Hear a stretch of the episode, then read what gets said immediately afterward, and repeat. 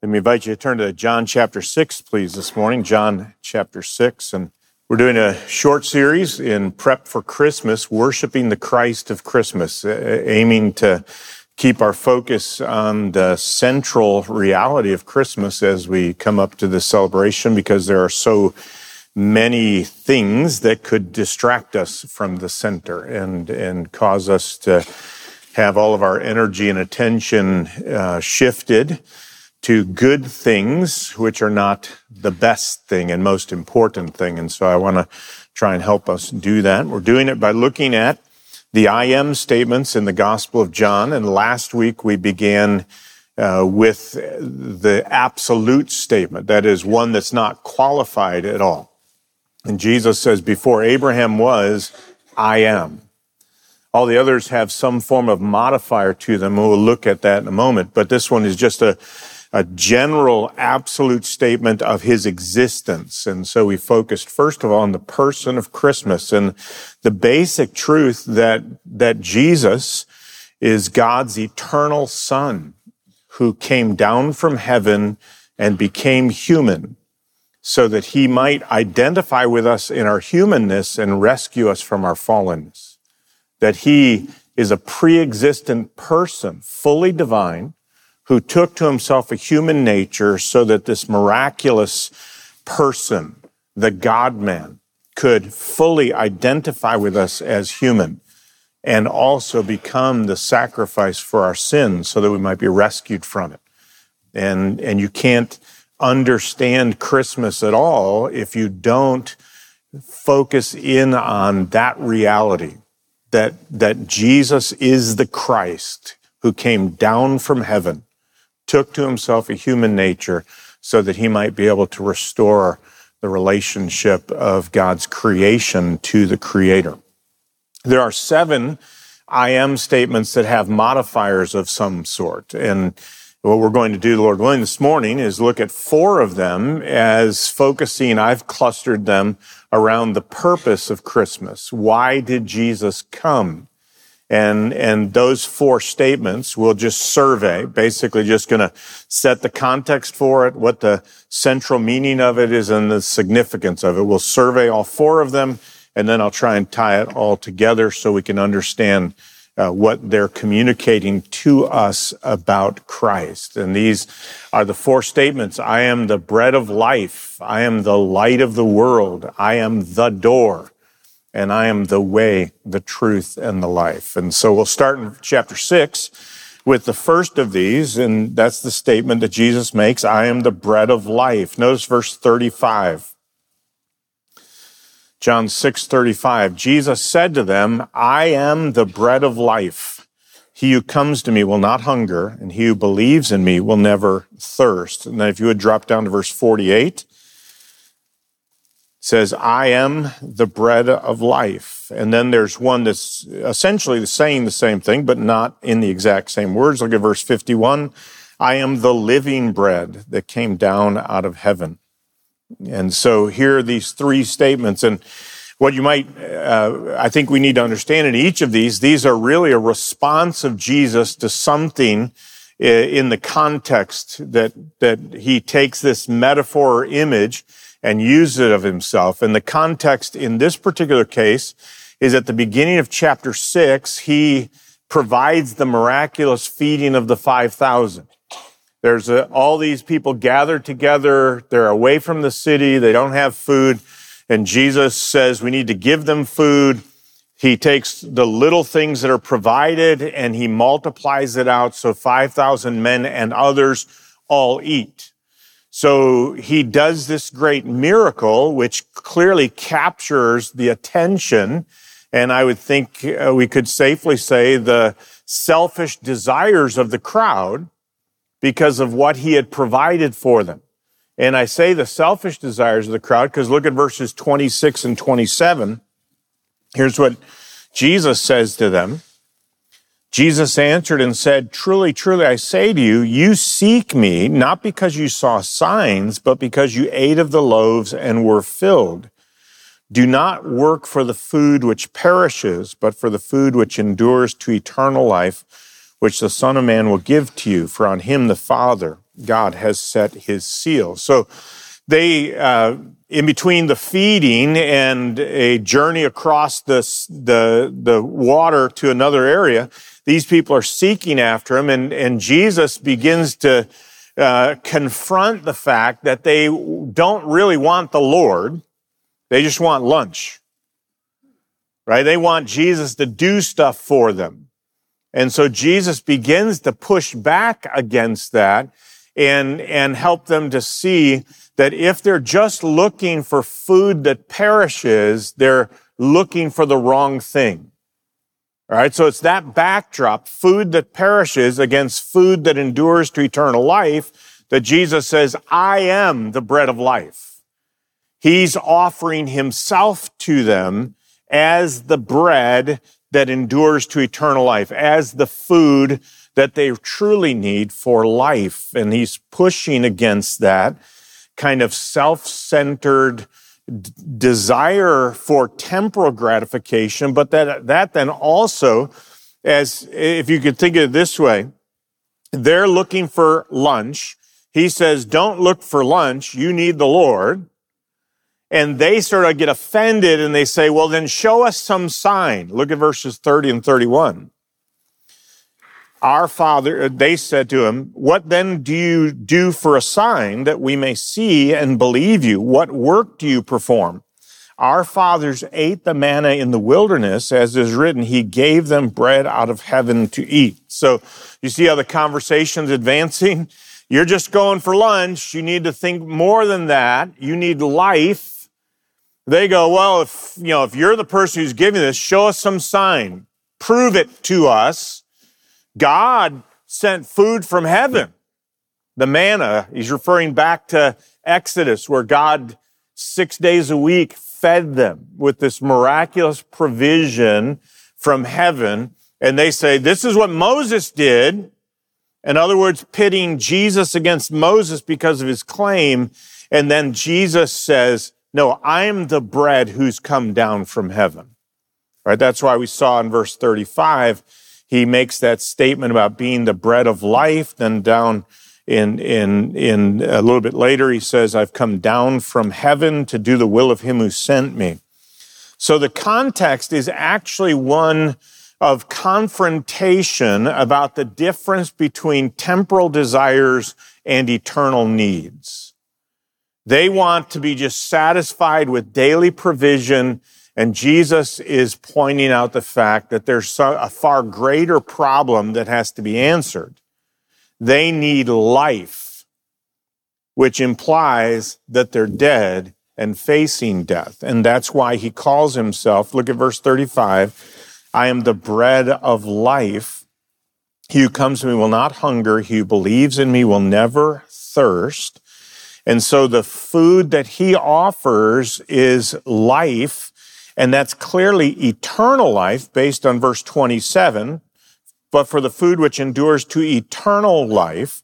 But also he confirms that with the description in, or I, I should look at verse 47. Truly, truly, say, truly, truly, I say to you, he who believes has eternal life. I am the bread of life. So the kind of life he's talking about is eternal life. And even more specifically, look at verses 39 and 40. This is the will of him who sent me, that of all that he has given me, I lose nothing, but raise it up on the last day. For this is the will of my Father, that everyone who beholds the Son and believes in him will have eternal life, and I myself will raise him up on the last day. So when Jesus says, I'm the bread of life, he's clearly talking about eternal life, or we could say, resurrection life. They will have a kind of life that defeats death. So Jesus is the answer for death. And so here's the first statement that I would make as we start to survey these, survey these. Christ came to defeat death and give life to those who believe in him. Right, they're, they're in need of something more than just the thing that will sustain their physical life, yet perishes. They need something that will give them spiritual life, which is eternal and guarantees their resurrection at the last day. Jesus came to defeat death so that they could have eternal life through faith in him. Let me ask you to turn to John chapter 8. Our second I am this morning. John chapter 8 and verse 12. Jesus, then Jesus again spoke to them, saying, I am the light of the world. He who follows me will not walk in the darkness, but will have the light of life. And again, here's the setting the context for it. This one I think is a little bit larger in John because of the the way he uses the motif or theme of darkness. So I'd like us just look at the other times he mentions it to help uh, understand that. You can keep your place here in John 8, but would you go back to John chapter 1, please? John chapter 1.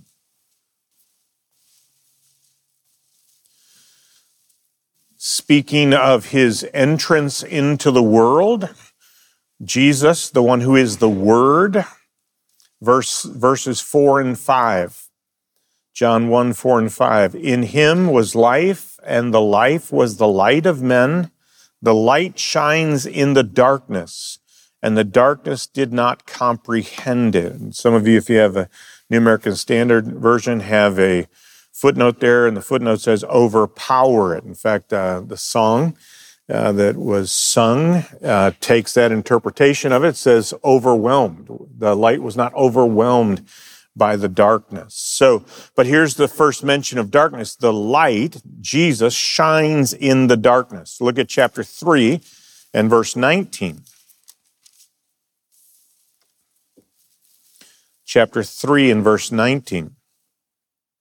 This is the judgment that the light has come into the world and men loved the darkness rather than the light, for their deeds were evil. So the, the Son, who is the light, came into the world, but rather than accepting him, people loved the darkness. And they loved the darkness, it says, because their deeds were evil. Turn to chapter 12. Chapter 12 and verse 35.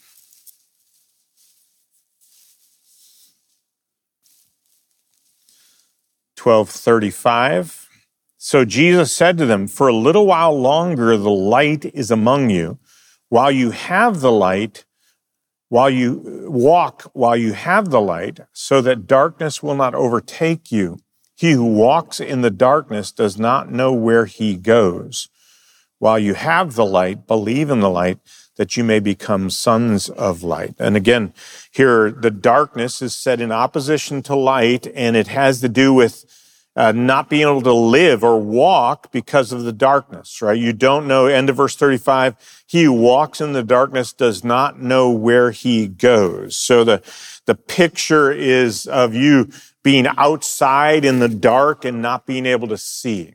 I remember the first time I, first time I can recall it really being dark because you grew up in the in the suburban areas. There's always uh, you know light that's around, and I was uh, 19 years old, and I was traveling for neighborhood Bible time, and the first rally we did was in a city called Harrisburg, Nebraska, where we had to do door to door by car. I mean, that's that's what it, it was like nowheresville. And I came walking out of the church. The parsonage was across the street. I came walking out of the church at night and literally couldn't see my hand because there was nothing, no lights anywhere. I could see uh, all, way, way off in the distance the halo of lights from the nearest big city, which was probably smaller than most of our suburbs. I mean, it was just absolutely dark. I'd never been in that kind of darkness before. And, and so I'm going across the street very carefully, trying to see if I can pick a light out in the house to get me to the place where I'm trying to go. Right? That's exactly what he's talking about. Humanity is in its moral condition, is in darkness. It can't walk in that darkness. And what's that darkness produced by? Why do we, why are we trapped there? Because we love darkness rather than light because our deeds are evil. That's what chapter 3 verse 19 said. You're in chapter 12, drop down to, to uh, verse, verse uh, 46. Here, Jesus says, I have come as light into the world so that everyone who believes in me will not remain in darkness. All right, so there's uh, two, two, I mean, basically two realms within which you could live light or darkness. All right, that's, that's what Jesus, that's the backdrop. Now, if you go back to chapter 8, that's really sort of the thematic context or backdrop of Jesus saying, I am the light of the world. Right? I am the light of the world. He who follows me will not walk in the darkness, but will have the light of life. So, so what Jesus is communicating here is that he is the source of spiritual understanding that lights the path to God. Right? There's darkness and people are trapped in darkness, but the light comes so that you might be able to walk in the light rather than walk in darkness. Jesus is the source of that illumination, that light that shines to show the way. And, and so here what we have is the, the basic truth of this statement, I'm the light of the world, is that Jesus Christ came to dispel darkness and to bring light to those who believe in him, or I think we could say follow him as the expression of that faith, right? That he is in fact the light. And so we are trusting in him as the one who reveals God's way to us. He's the one who has made that known. All right, look to chapter 10. Chapter 10 and hope those of you who were anxious when I said I was going to cover four of these are I'm, I'm keeping my word. We're surveying, all right? We're moving quickly through them. Look at John chapter 10, verse 7. So Jesus said to them, Truly, truly, I say to you, I am the door of the sheep. And then look at verse 10. I'm sorry, verse 9. I am the door. If anyone enters through me, he will be saved and will go in and out and find pasture. So the context of this, obviously in, in chapter 10, he's talking about the sheepfold and the good shepherd. But the backdrop really of chapter 10 is chapter 9. And if you're familiar with what happened in chapter 9, there's a man who's born blind that Jesus heals. And then it becomes a big conflict between the religious leaders and this man, his family, because when Jesus heals him, it happens to be the Sabbath and they're all angry about it. So they're inquiring into it as to who did this. And you've got this, uh, this back and forth happening between the blind man and his parents and the religious leaders and essentially exposing that the religious leaders who ought to be the shepherds of Israel are actually blind. They're false shepherds. They're not actually true shepherds of Israel. They don't really care about the well-being of the sheep.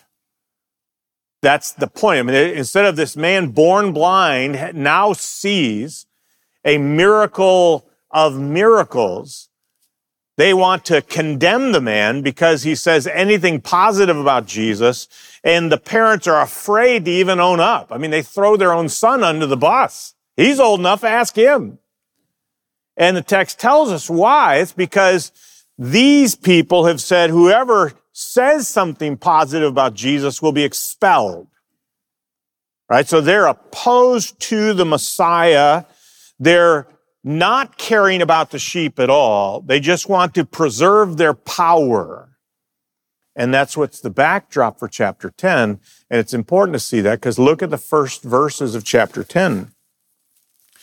Truly, truly, I say to you, he who does not enter by the door into the fold of the sheep, but climbs up some other way, he is a thief and a robber. Then drop down to verse uh, 8.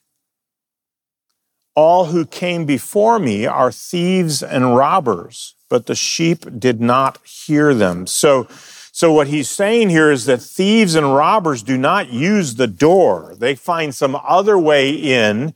They don't have legitimate access to the sheep. They're actually, they're actually either hirelings or thieves or robbers. That's what he couches the argument against. These are people who don't really care about the sheep. They want to steal or, or uh, trade off for their own benefit. And Jesus is contrasting himself with that. And he does so by declaring himself to be the door. Right. And I think what's going on in this, and, and, um, Lord willing, we'll come back to I'm a good shepherd next Sunday. But where he's doing here, he's actually making a distinction. And, and I think that distinction is between those who have legitimate and proper spiritual authority and leadership and those who don't. Right? The, the robbers, the thieves, the hirelings don't have the right or authority to speak on behalf of God. He does. He is the door. He is the one who provides access to salvation. They, they do not. And that's why verse nine, look what it says about him being the door. I am the door.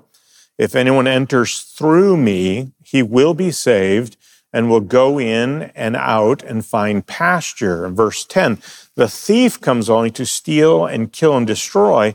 I came that they, the sheep, may have life and have it abundantly. So Jesus Christ came to be the door to salvation. He came to be the access point to life. All right, now, chapter 14, please chapter 14.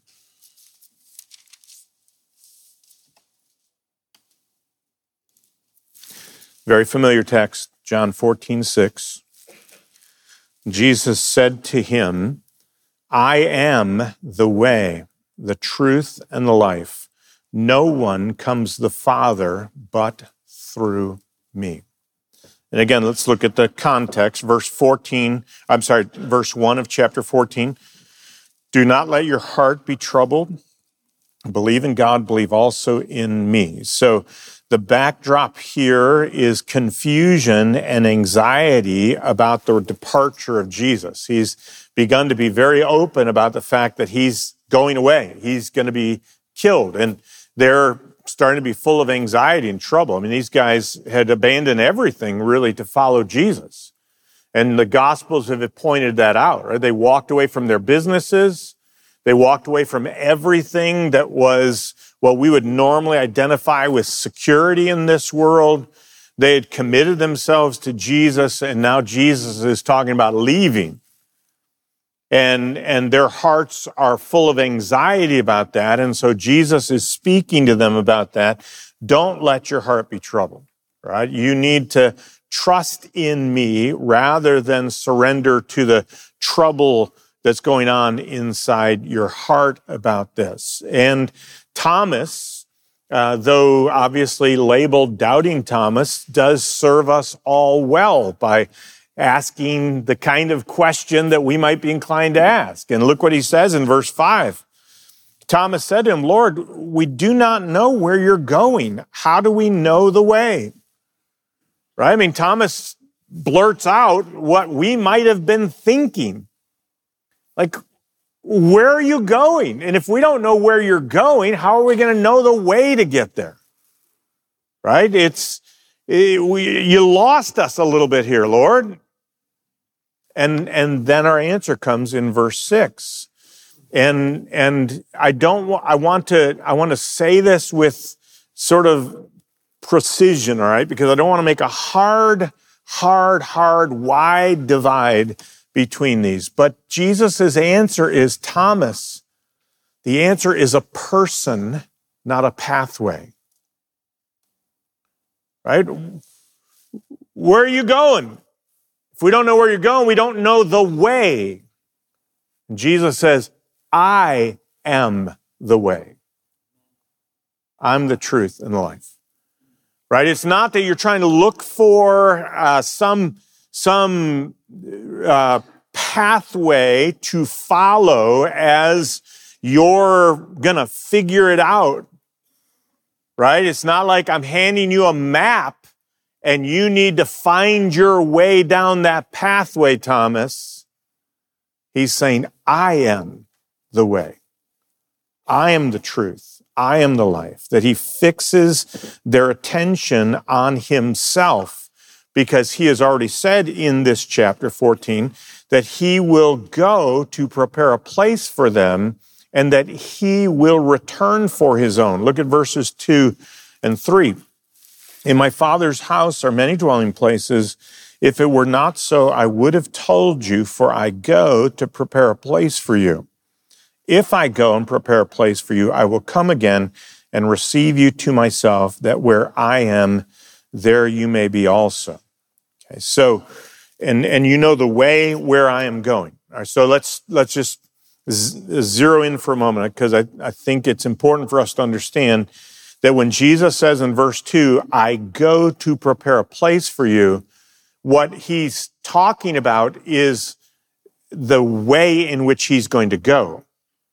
Right? And that's why I think he reinforces that in verse 4. You know the way where I'm going. That way is the cross. It's necessary for Jesus to depart via death on the cross so that he can prepare a place for them. If he doesn't go to the cross and die, there will be no place prepared for them. There will be no hope of heaven. So when Jesus talks about the necessity of his departure and says, it's good for me to go at one point, and I'm going to do this, he's talking about the fact that he has been saying to them, I'm going to go to Jerusalem, I'm going to be killed and I'm going to rise again. His going is through the cross and through the tomb, which will open up the way into the presence of the Father. He is going to be the one who does that through his death, through his resurrection. And he promises then to return and take those who are his to himself that he must go so that he can open up the way to heaven and he will guarantee, like he said in chapter six, he will not lose any of those, but will raise them up on the last day. That Christ's death and resurrection are going to guarantee that. Right? So, so the significance here is that Jesus Christ came to open the way to the Father. No one, end of verse 6 says, no one comes to the Father but through me. All right, so let me let me pull them all together. And and I want us to try and think about it this way. Right? The the reality of life in this world is that we are trapped in darkness and under a sentence of death. Right? That's that's clearly the backdrop for these statements by Jesus. He is the light of the world, and that's because we are trapped in darkness. He is the bread of life, which we need because we are under the sentence of death. Right? That's, that's the backdrop for it to understand it. It is very clear from this that we, where we are in our natural human condition is that we are in darkness and death because of the sin that separates us from God. Right? Men love darkness because their deeds are evil. That we're born into this world as sinners who don't want the light because if we come to the light, it will expose our deeds as evil, Jesus teaches. That we actually don't realize that we're under a sentence of eternal death, but it's constantly manifested by us prioritizing temporal satisfaction. You're, you're seeking for food that perishes.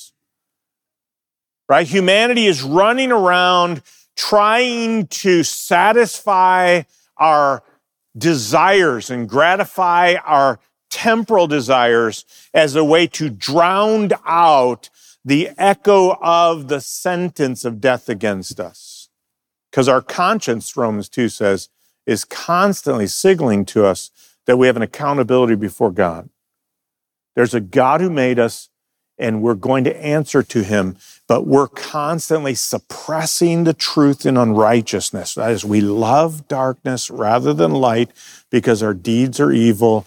We're trying not to think about the point where we're going to stand before God and give an account of ourselves because we know that sentence will be death. So we try to drown it out with temporal desires, seeking for food that perishes. Right? And he's using it as a metaphor because later on he talks about we'll never thirst either. So he's, he's not saying it's only about what you want to eat. He's saying it's about your whole approach to life if you can keep yourself occupied with the things that satisfy your daily existence, you won't pay attention to this big issue. Right? That's, that's why uh, a text I, I quote regularly when I talk with folks who are facing uh, grief and loss. Ecclesiastes says the house of mourning is better than the house of feasting because that's the end of all the living and they'll take it to heart. Right? In the midst of all of our Christmas partying, we don't want to think about the fact that there's a sentence of death over humanity. And when we see and experience death, it, it actually speaks to us at a deep level because we all know we're mortal. But we try to drown that mortality out through the parties and pleasures and prosperity of this world. And Jesus says, don't seek for that. Right? Don't chase after that. You realize you're in darkness. The light's here. You better turn to the light because if you walk in darkness, you won't have any idea where you're going. All right, so we're we're in darkness and death, and Jesus came to provide light and life because that's what God's basic character is, right? He dwells in light, unapproachable. He's the God of life, and the God of light and life wants us to be with Him. He wants us out of darkness and He wants us rescued from death. He's the God of light. He's the God of life. And he wants us to have the very gift of his presence so that we can be in the light and have life. So it's really about where we are and where God wants us to be. And Jesus is saying, I am the bread of life for your death. I am the light of the world for your darkness. I am the door through which you must pass from death to life, from darkness to light. I am the way, the truth, and the life. No one comes to the Father but through me. He is establishing himself as the only way to God. And when he says, I am, he is making clear to us, right, that it is not, and again, I want to, I want to say it carefully, but he is not giving us a religious roadmap that we can walk our way down to find God. It's not like he sends a map to us and says, okay, now figure out your way to get here. You, here's this set of instructions for you to, to, to do so that you can make it over to the light in life. He's saying, I am the one who gives life. I am the one who sheds light. I am the door that provides salvation. I am the way, the truth, and the life. It's, it's Jesus who does all of these things. And when he says, I am, he's making clear to us that this is not just some ancient historical figure that we might pick up a book and read about and learn the ways of this person as some ancient teacher, but that he is the living Lord and Savior. He's the one who existed before the world was created and had a glory with the Father that's one with the Father and the Spirit. And he exists now in heaven as the light and the life, the door, the way, the truth, and the life. He is the one that provides that salvation. So he dispels the darkness, defeats death, so that he can bring us to God and we can have fellowship with him in his light and life. That's why we need to make certain we keep Christ in Christmas.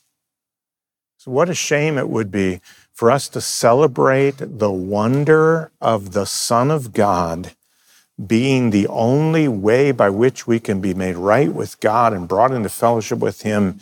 And it's almost as if we sort of take Him and move Him to the side so we can have a good time. We might be, we might be at times a lot like the people who are looking for lunch. We'll be glad that we can sit around a big banquet table and have food and we've got nice houses to do it and we can pass out gifts and look at how great our life is without actually it being a moment of worship. That if it were not for the bread of life, we would be still in death. If it were not for the light of the world, we would be trapped in darkness if it were not the fact that through Christ we've been saved, we've been brought into life and abundant life, that we've come to God through Him, we must keep Christ at the center of it. And if you've never trusted in Christ, then you need to hear in what Jesus is saying is, is that it, it's not going to be something you figure out on your own. Right? There's not like a, a million pathways up the mountain to God and you have to sort of figure out which one's the right one because you can't. You're in darkness. You need the light of the world to shine in your heart. And he says that's very clearly connected to believing in him, taking his word as the final authoritative word of revelation from God. That's what it would mean. When Jesus says, I'm the light, I have shined in darkness, believing him say, is saying, He is right. When he says, I am the door, not a door, the door, and I am the way, believing in him says there are no others. Because to think there's more than one way to God is to deny Jesus statement and therefore to consider him lying. Well, there's all kinds of ways to God, not according to Jesus. There aren't like door number two, door number three, door number four. He says, I am the door. And to deny that is to deny Jesus, and to deny Jesus is to deny God.